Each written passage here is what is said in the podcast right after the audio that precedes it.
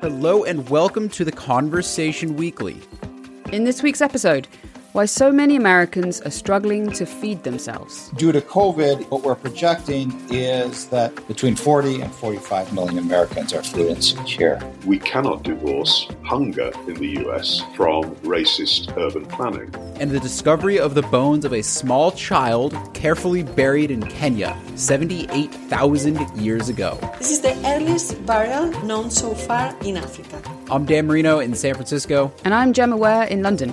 And you're listening to The Conversation Weekly, the world explained by experts.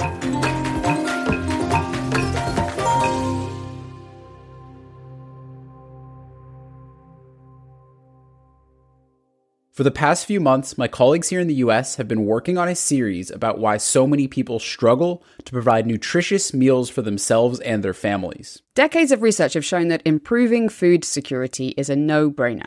People who don't get the food that they need have more problems with depression and other mental health issues. Seniors have lower nutrient intakes, and children have higher rates of anemia. All of this results in higher healthcare costs a lot of which is put onto the government health insurance programs such as Medicare. A household is defined as food insecure in the US if at some point in the past year it didn't have enough resources to have enough food for an active, healthy lifestyle for its family. There'd been a dramatic increase in US food insecurity after the Great Recession of 2008 9. The US government says the number of Americans using food stamps recently rose over 30 million for the first time. Even after the economy began to recover, food insecurity rates remained stubbornly high until about 2014. But the situation began to improve then. By the time the pandemic hit, fewer people were living in food insecurity than at any point since the US began measuring it in 1996. But there were big racial disparities. In 2019, the official food insecurity rate for black people was 19%, more than twice as high as it was for white people at just under 8%. And it was just under 16% for Hispanic people. To find out why and what's been going on during the pandemic, we've talked to three experts who study food insecurity and food justice in the US.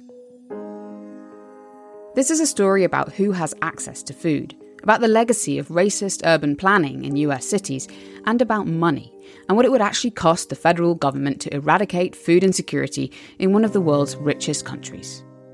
Pandemic has led to a growing number of households experiencing hunger in 2020, according to the nonprofit Feeding America, with unemployment levels rising and the ongoing health. In the early months of the pandemic, when the economy crashed and unemployment soared, millions of Americans turned to charitable organizations to help put food on their tables. In 2020, it was like this muscle that really got flexed where these food justice organizations and mutual aid networks were really rising to the occasion. This is Caitlin Caspi.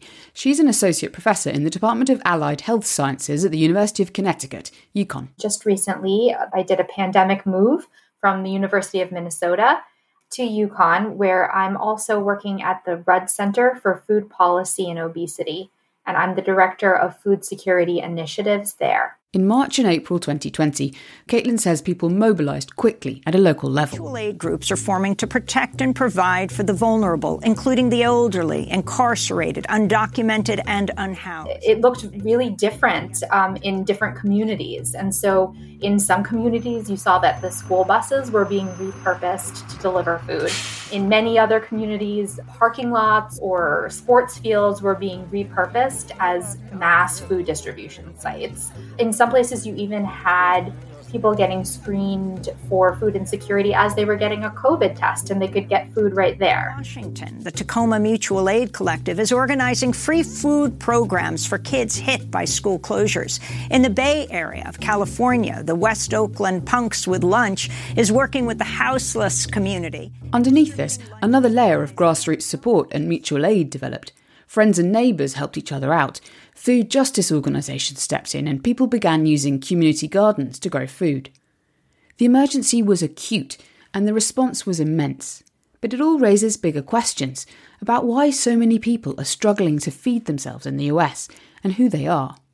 To find out more, I called up one of the US's leading experts on food insecurity. My name is Craig Gundersen. I'm the ACES Distinguished Professor the Department of Agriculture and Consumer Economics at the University of Illinois. I do research on the causes and consequences of food insecurity and on the evaluation of food assistance programs with an emphasis on the largest food assistance program, SNAP, formerly known as the Food Stamp Program. Official statistics on food insecurity during the pandemic are yet to be published. But in the meantime, Craig and his colleagues have been tracking what's been going on.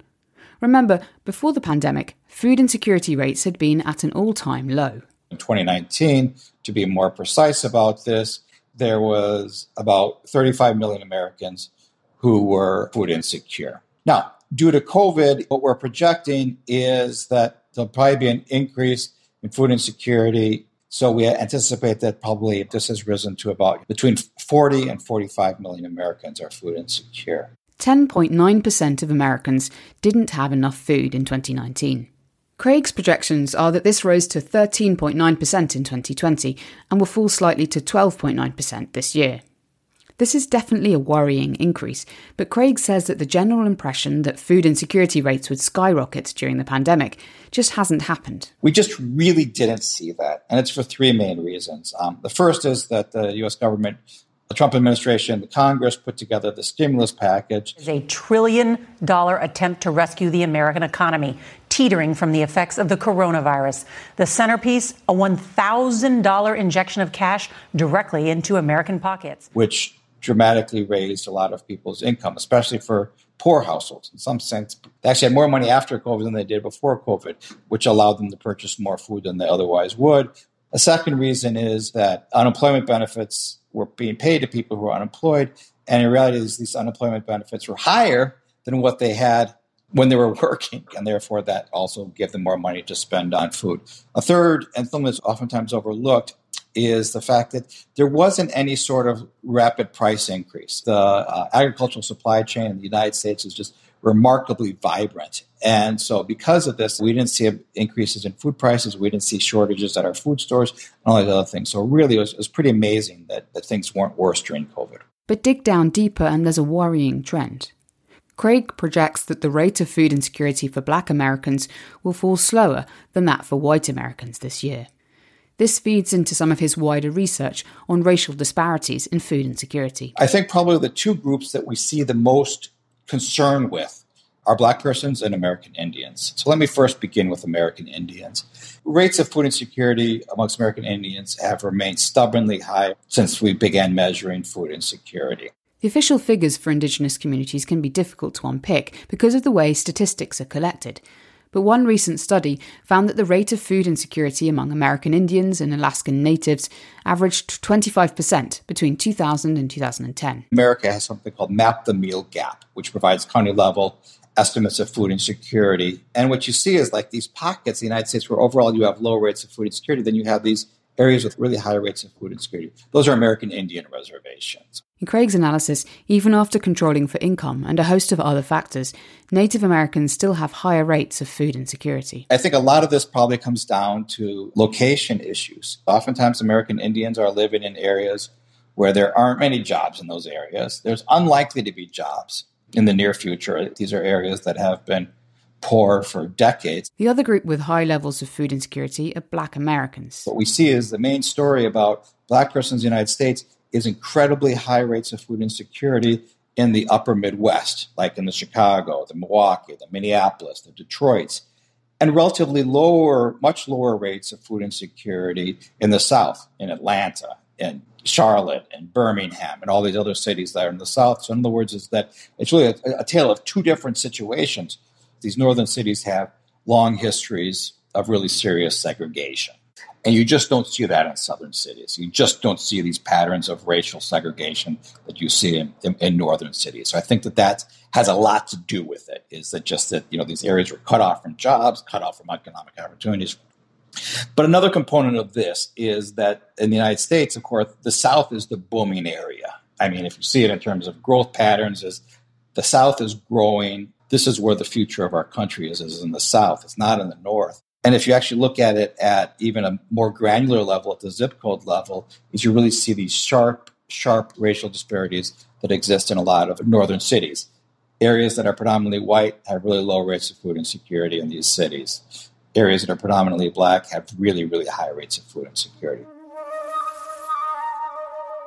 To find out more about the role that racial segregation of American cities plays in access to food today, I called up Julian Agyeman. I'm a professor of urban and environmental policy and planning at Tufts University in the Boston metro area.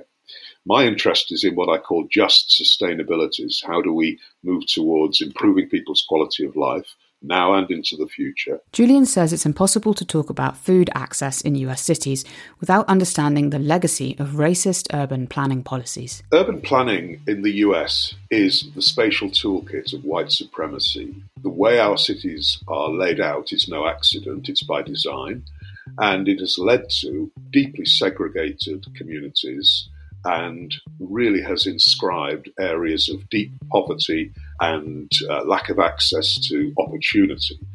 We cannot divorce hunger in the US from uh, racist urban planning, certainly in our cities. Can you talk us through where would you start telling the story of, of how cities became segregated through urban planning? Well, let me illustrate through one particular city that's in the focus of our minds at the moment, and that's Minneapolis. When do you want it? When do you want it? Justice! When do you want it? The unarmed Mr. Floyd, who was black, died in Minneapolis after being pinned to the ground by a white police officer. He was the latest. Pre 1900, there was a small African American population in the city, but it was fairly well distributed.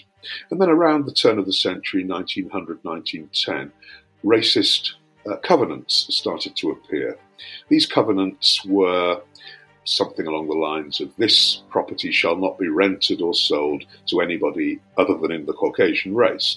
Horrifically racist terms were used to describe who was not allowed to rent or buy these homes.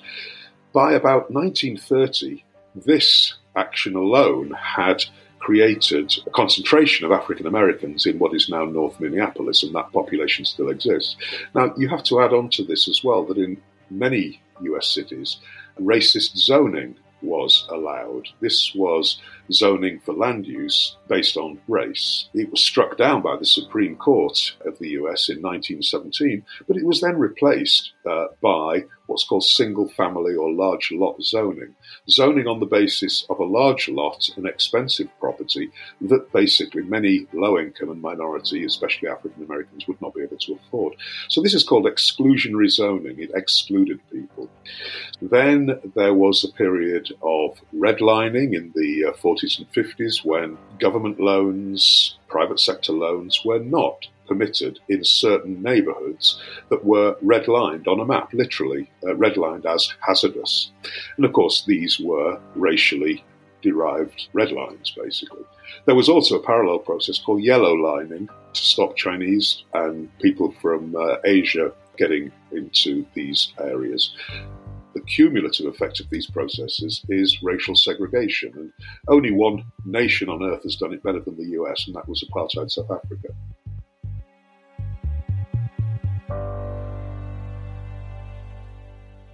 So these urban planning policies influenced the way cities were designed, but how do they practically influence hunger and how black Americans get access to food in, in the 21st century? So the legacy of these racist planning policies is that there are still neighborhoods which are very poor, neighborhoods which have been characterized as food deserts or food swamps.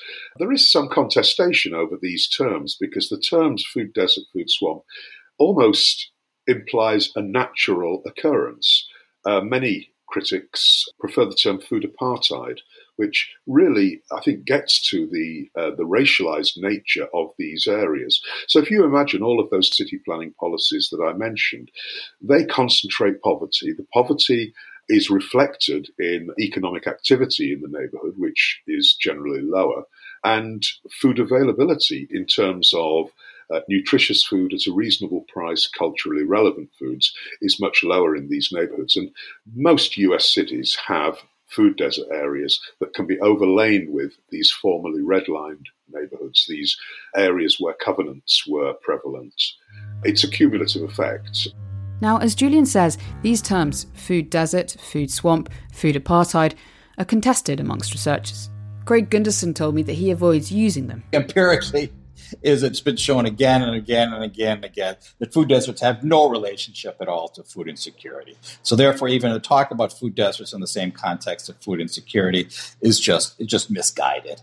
Um, I always find it really insulting to people who live in those areas. It's like they take pride in their areas. And it's the same way when people call these, also in another really annoying term, is food swamps, where you're insulting people who live in these areas. I will say one thing though, is, but this doesn't mean that food access is not an issue. And I think that it is in very select cases. So, for example, coming back to American Indians, for those who are living on reservations, there could be not a food store nearby at all. Often, Craig says is not about how close somebody lives to a store, but about their ability to get to one. Someone may have a physical disability or face mental health challenges that make it difficult for them to manage a short trip, or an older person may feel uneasy about leaving their house. Far and away, the leading predictor of food insecurity in our country is disability status. Persons with mental health, disabilities, and physical health, whatever their income is, they have much, much higher rates of food insecurity than persons without disabilities. For Julian Agyeman, these issues about access have an extra dimension for those living in areas that were racially segregated. We can't just think of poverty as being kind of a monolithic thing. Poverty means lack of access to get on a, a bus or to get to places where fresh, wholesome, nutritious and affordable food is available. So these neighborhoods are lacking in so many different ways, and you know, food access is just one of those. To create a more just food system and to unpick the racist legacies that still haunt US cities, he believes action needs to come from a local level. We need to start with an analysis that really nails the problem. What's impressed me most is a plan that I've seen for food justice in Boston, which is being proposed by mayoral candidate Michelle Wu. We also need to be directing our resources not only towards the immediate relief and band aids of the situation, but how do we address the long term underlying crises that. Wu is one of six candidates, all people of colour, running in Boston's mayoral elections this November. Julian and some of his students at Tufts have analysed her plan and made some suggested improvements, which he says have been incorporated by Wu's team. She starts the plan by saying food justice is racial justice. We need to decenter whiteness and white supremacy from local food systems, period. If we start from that position, from that recognition of the problem, then we can start to build. In Minneapolis, Julian says a plan called Minneapolis 2040 is introducing policies to eliminate some of these racist injustices in urban planning. Remember, 70% of the land area of Minneapolis was zoned for single families, and it's been replaced in Minneapolis with the ability now for developers to build duplexes and triplexes on formerly single family zoned land. So we need removal of exclusionary zoning, including inclusionary zoning, which is equivalent to more affordable housing, development of community land trusts, which can take land for the benefit of communities for affordable housing, for maker spaces, for community programs and projects. On top of this, he says that local food justice programs or urban agriculture projects on community land must be seen as an opportunity to build community not just to provide food. There's plenty of evidence that the major contributor in local environments to, to community power building is community projects that allow people to work together in terms of a co-op uh, in spaces that become spaces of engagement people from the community get to meet each other across racial and ethnic difference i think also we need to think about urban agriculture as part of a series of opportunities for local economic development. And we've got plenty of examples, again, in the Boston area, where local urban farms are working together with local restaurants or local food co ops to diversify the foodscape, if you like, of the local neighbourhood. Julian is optimistic about projects like this and he's hopeful about the future. Still, in the meantime, many people need help urgently and some turn to food pantries. Here's Caitlin Caspi again, whose research focuses on these food pantries.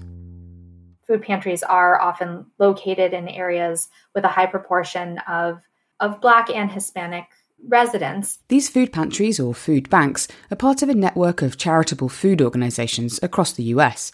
They get their food via donations or directly from big supermarkets. She says the people who use them come from all walks of life. All racial ethnic backgrounds, people who are young and old. So, national data would tell us that households with children and female headed households and non Hispanic Black households have higher rates of food insecurity, and they're also um, using the charitable food assistance system with greater frequency. For over 50 years, the US has had the federal SNAP program. Today, this gives vulnerable Americans money to buy the food they need via an electronic card that they can use to shop in their local store. The level of support varies according to a household's income, and it's been increased during the pandemic. But for a number of different reasons, some households still don't get enough money from SNAP to cover their needs. In our research, we found that about half of the people who are visiting food pantries are also using SNAP. These food pantries also help people who fall outside of SNAP altogether because their income might be just over the eligibility threshold. You might have people who do have a stable job, uh, or they make a decent wage, or they might even be considered middle class. But because they have really high costs of, for example, housing or childcare or medical costs, it's still hard for them to get food on the table. Others may be unable to get help from federal food assistance programs for other reasons, for example, because they might be undocumented. People might not participate because of their legal status um, or because of stigma or because they don't meet work requirements or other cutoffs for these programs, um, or because they're just facing an acute crisis and it takes some time to sign up to get those benefits. The food pantry system wasn't designed to be helping all of these people. Caitlin says it was set up as a stopgap measure half a century ago. Now, her research is showing just how crucial food pantries are in people's lives. We've pretty extensively surveyed Minnesotans and found um, that among people using food pantries, they're really seeing it as a consistent source of a lot of their food. Um, one statistic that has really been surprising and replicated in almost every time we ask this question we find that about half of clients say they're getting half or more of their total food from the food pantry. And people are also visiting food pantries and for long periods of time. They're going um, as often as they're allowed, which is usually about once a month, and they're going for a period of a year or more. So, what's the solution to stop people needing to turn to food pantries altogether? For Caitlin, part of the answer is improving the social safety net in the longer term. This is what Craig Gundersen told me too. While he thought that the increases made to SNAP during the pandemic and extra food support for children this summer were a good idea, this shouldn't just be a temporary increase. Food insecurity is not a COVID issue at all. Is if we think that increasing SNAP benefit levels is a good idea during COVID, it's a good idea at any time. Craig is a big advocate of SNAP. It works, he says. Study after study after study has demonstrated that households that are on SNAP compared to eligible non-participants, that those households on SNAP are much less likely to be um, food insecure after controlling for different factors. He recently wrote a piece for The Conversation arguing that it would be relatively simple for the Biden administration to eliminate food insecurity altogether using SNAP. It just requires more money if we increase SNAP benefit levels by about, on average, about $40 per week, this would lead to about a 60% decline in food insecurity among SNAP recipients. A second thing is, is that by expanding the SNAP eligibility threshold so more of those households can get into the program, they'll also be removed from food insecurity. Currently, if you make less than $30,000 for a family of four, is in general you'll be eligible for SNAP. What we're proposing is that for families making up to $45,000 a year is that they would be eligible for SNAP. And for that, it's about a 70% decline if it was expanded to these new groups. Craig said this would cost an extra 70 billion US dollars a year. To put that in perspective, the total SNAP expenditure in 2020 was 79.2 billion US dollars. For me at least, that's inexpensive. Okay. I mean, compared to what we spend, like, I mean, the most recent stimulus from the Trump administration and from the Biden administration, the stimulus package is like $5 trillion. And this should be a priority, he says. The mere fact that in a country with the wealth of the United States, that children are going to bed hungry or seniors don't know where their next meal is coming from, that in and of itself is of concern.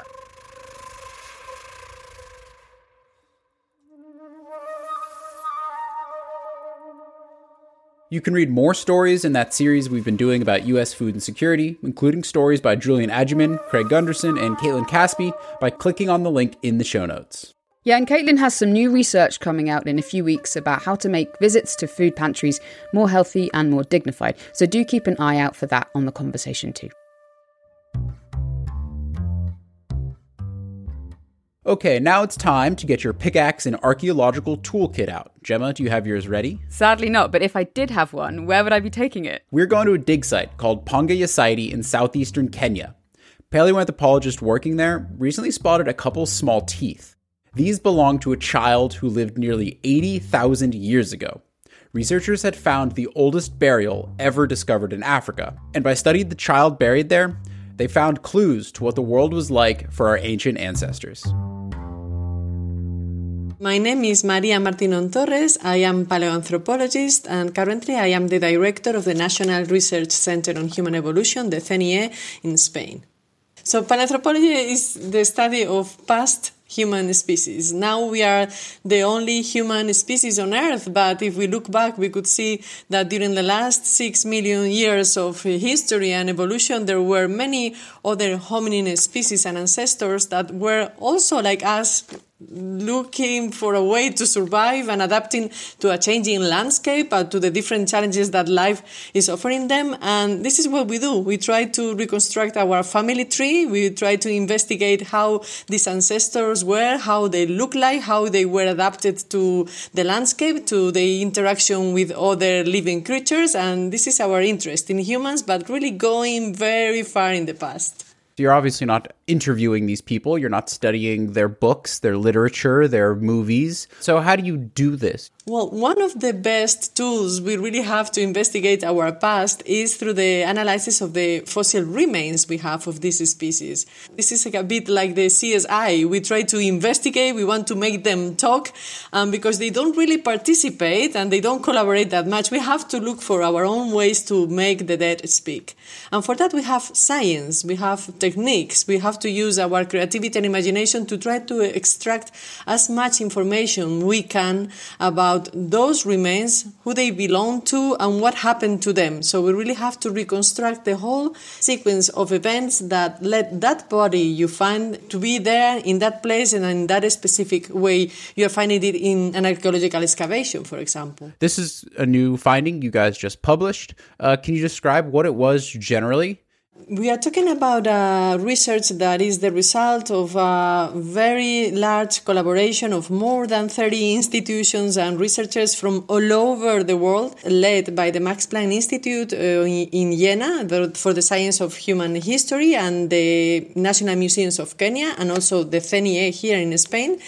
And what we discovered indeed was the earliest human burial is known in Africa. Where in Africa is this? Panga ya Saidi is a cave site located in the upland coast of Kenya. It is an extraordinarily beautiful site. We are talking about a cave with a high shelter where archaeologists have been recovering very rich uh, findings related with all the symbolic explosion and behavior of our species, like for a very long sequence. So we are talking of a community, probably of hunter gatherers that were living in the tropical forest, that were good hunters. We have remains of the animals they hunt. We have antelopes. We have also, for example, exploitation of shells and mollusks. So it is a population that was well adapted at, at that time. And this site in particular is a residential site. It means that these people were living in this cave. So you got this uh, fairly complex community. What was this clue that led to unburying this these bone remains? At the moment in the site, they have excavated a trench, a narrow trench of a few meters by a few meters, and in that trench, that at the moment has reached something like about three meters below the actual uh, floor of the cave, they found in 2013, like in the vertical wall, an undulation of a layer. No, they saw something funny, like a change of texture, of color in the soil. And in 2017, they really reached to the extension of this layer, and they were identifying something like a pit that was filled with a sediment that was different in color and texture to the rest of the sediment from that layer. And inside that, they were seeing like several bones, but when they were trying to recover, they were so brittle that they literally disintegrate. And the more we try, is the worst. So these people wisely decide that instead of keep trying, and it should be better to try to really plaster and recover the whole amount of sediment containing those bones and bring them to the labs where you have like more sophisticated tools and you can approach this problem let's say with more delicacy and, and with more care and in this case they brought it first to the national museums of kenya where they tried to do this preliminary initial excavation How big was this block of earth that they plastered together? We're talking like 10 foot by 10 foot? No, it was not that big indeed. Could say that the plaster could be something like, I would say, half meter, 50 by 40 centimeters, not that big. So, indeed, when they start this initial excavation, they remove the plaster, they see these two teeth on surface uh, that look like well, maybe human, maybe hominin, perhaps a monkey. And then in the other side of the block, when you turn it, you see something like the shadow of a spine. It is, again, the texture is so fragile that it's not clear what they really have, but it seems to be something small. And that's where they called you, right?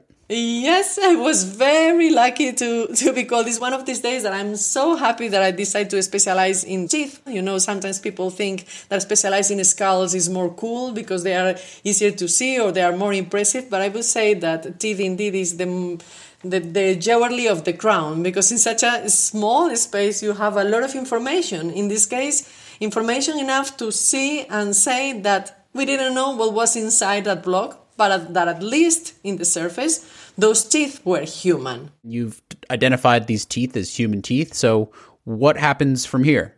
This is the moment when I suggest that we could bring this to the conservation and restoration labs here, to the Max Planck Institute for the Science of Human History in Jena, in Germany, because we really could uh, combine a classic manual excavation of this block, trying to get the closest we can to the bone and removing the sediment, but using also what we call this virtual excavation.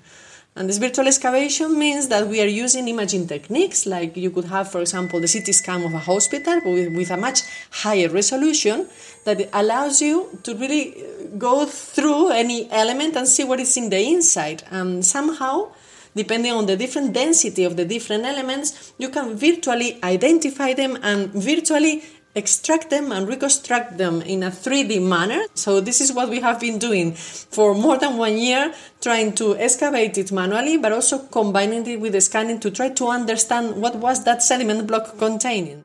What did you guys see when you started using these uh, excavation techniques, both both manual and digital, uh, at your institute? Well, this has been I would say a year of surprise by surprise, and I think that's the beauty of science. So that theme that I start by being only a sediment block with some possible hominin remains on top, we start cleaning here at the lab and we start scanning and we see that inside what we have there is the partial skeleton articulated. That means that everything is in place, that each bone is connected to the right bone in a body, is not displaced. When we see the body of a child, because of the eh, estimation of the age through the dental analysis, we can say there was a child that died not more than 2.5 or 3 years old. What is the story here? Yeah, first of all, we say we have a body, yeah, and we have a complete body.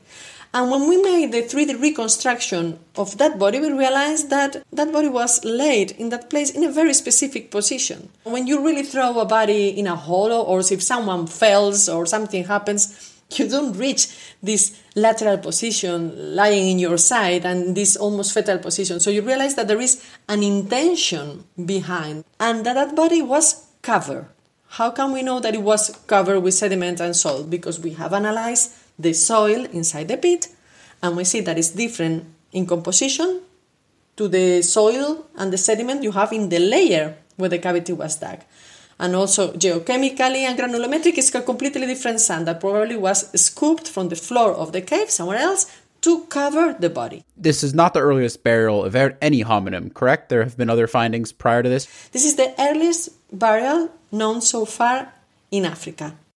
Indeed, outside Africa, and this is quite intriguing, in particular in the Levant, we have earlier evidences of burials associated to Homo sapiens but also to Neanderthals. Establishing a type of connection or treatment with the dead is one of the most human characteristics somehow we have. You know, humans is a, are a species that live continuously with the notion of death.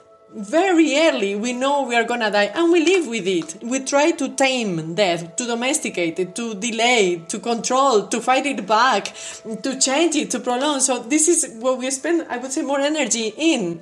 And, and, once we, we have to accept that that happened, then we look for ways to prolong the presence of those who die with us. And we start doing things and rituals and ways of keeping connected to them to not really let them go. We know our time here in this physical world is limited, and maybe this awareness that is limited make us create this whole world to extend it in the symbolic world.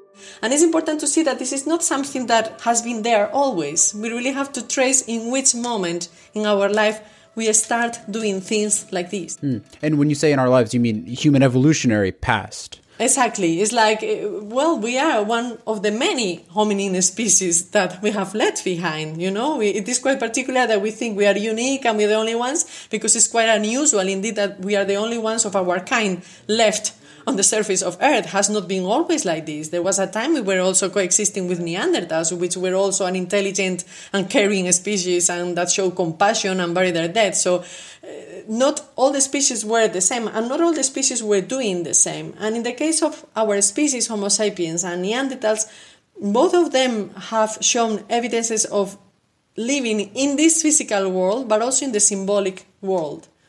But before that, the evidences are not that clear. So it is interesting to know when these type of features that we recognize ourselves so much appear, you know, and, and in this case we are really tracing the root, the, the very first evidences of something that now we consider that it is so normal, yeah, to treat uh, the dead with the delicacy and tenderness that we do with humans that are alive.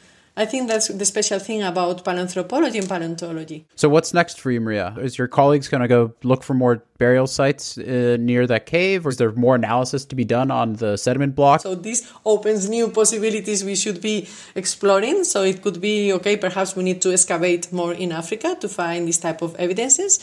It could be also that, mm, yeah, the behavior, the funerary behavior of populations uh, living in Africa and outside Africa was different and also leaves different archaeological traces. Some of them may not be visible. For example, we could think of some type of symbolic behaviors that cannot be always archaeological visible, like singing or dancing, for example. No, we really look at something that I would say that practices like burials are quite convenient for an archaeologist because the practice itself is protecting the evidence. So, in that sense, we are more prone to find it, but not always things leave an archaeological trace.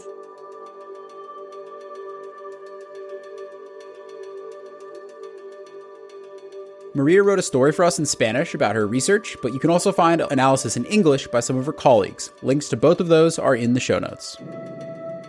To end the show this week, we've got some recommended reading on the situation in Israel Palestine from one of our editors in the UK.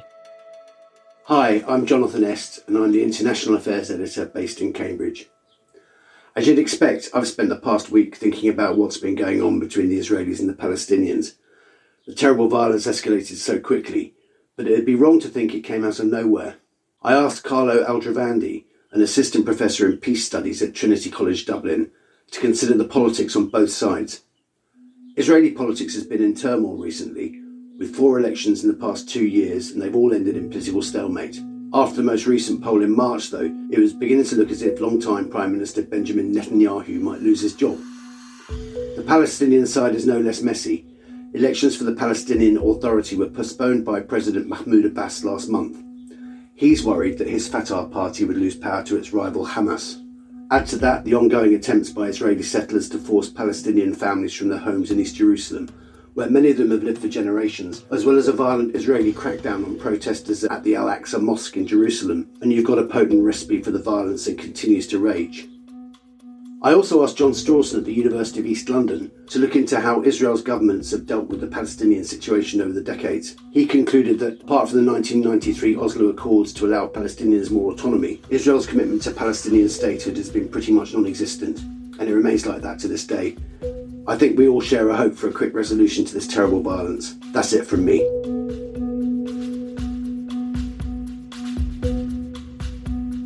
Jonathan Este there in Cambridge. That's it for this week. Thanks to all the academics who we've spoken to for this episode, and to the conversation editors Matt Williams, Martin LaMonica, Lucia Caballero, Jonathan Este, and Stephen Khan. You can find us on Twitter at TC underscore audio, on Instagram at theconversation.com, or email us at podcast at theconversation.com. And if you want to learn more about any of the things we talked about on the show today, there are links to further reading in the show notes, where you can also sign up for our free daily email. The Conversation Weekly is co produced by Mend Mariwany and me, Gemma Ware, with sound design by Eloise Stevens. Our theme music is by Neeta Sarl. I'm Dan Merino. Thanks so much for listening, everyone.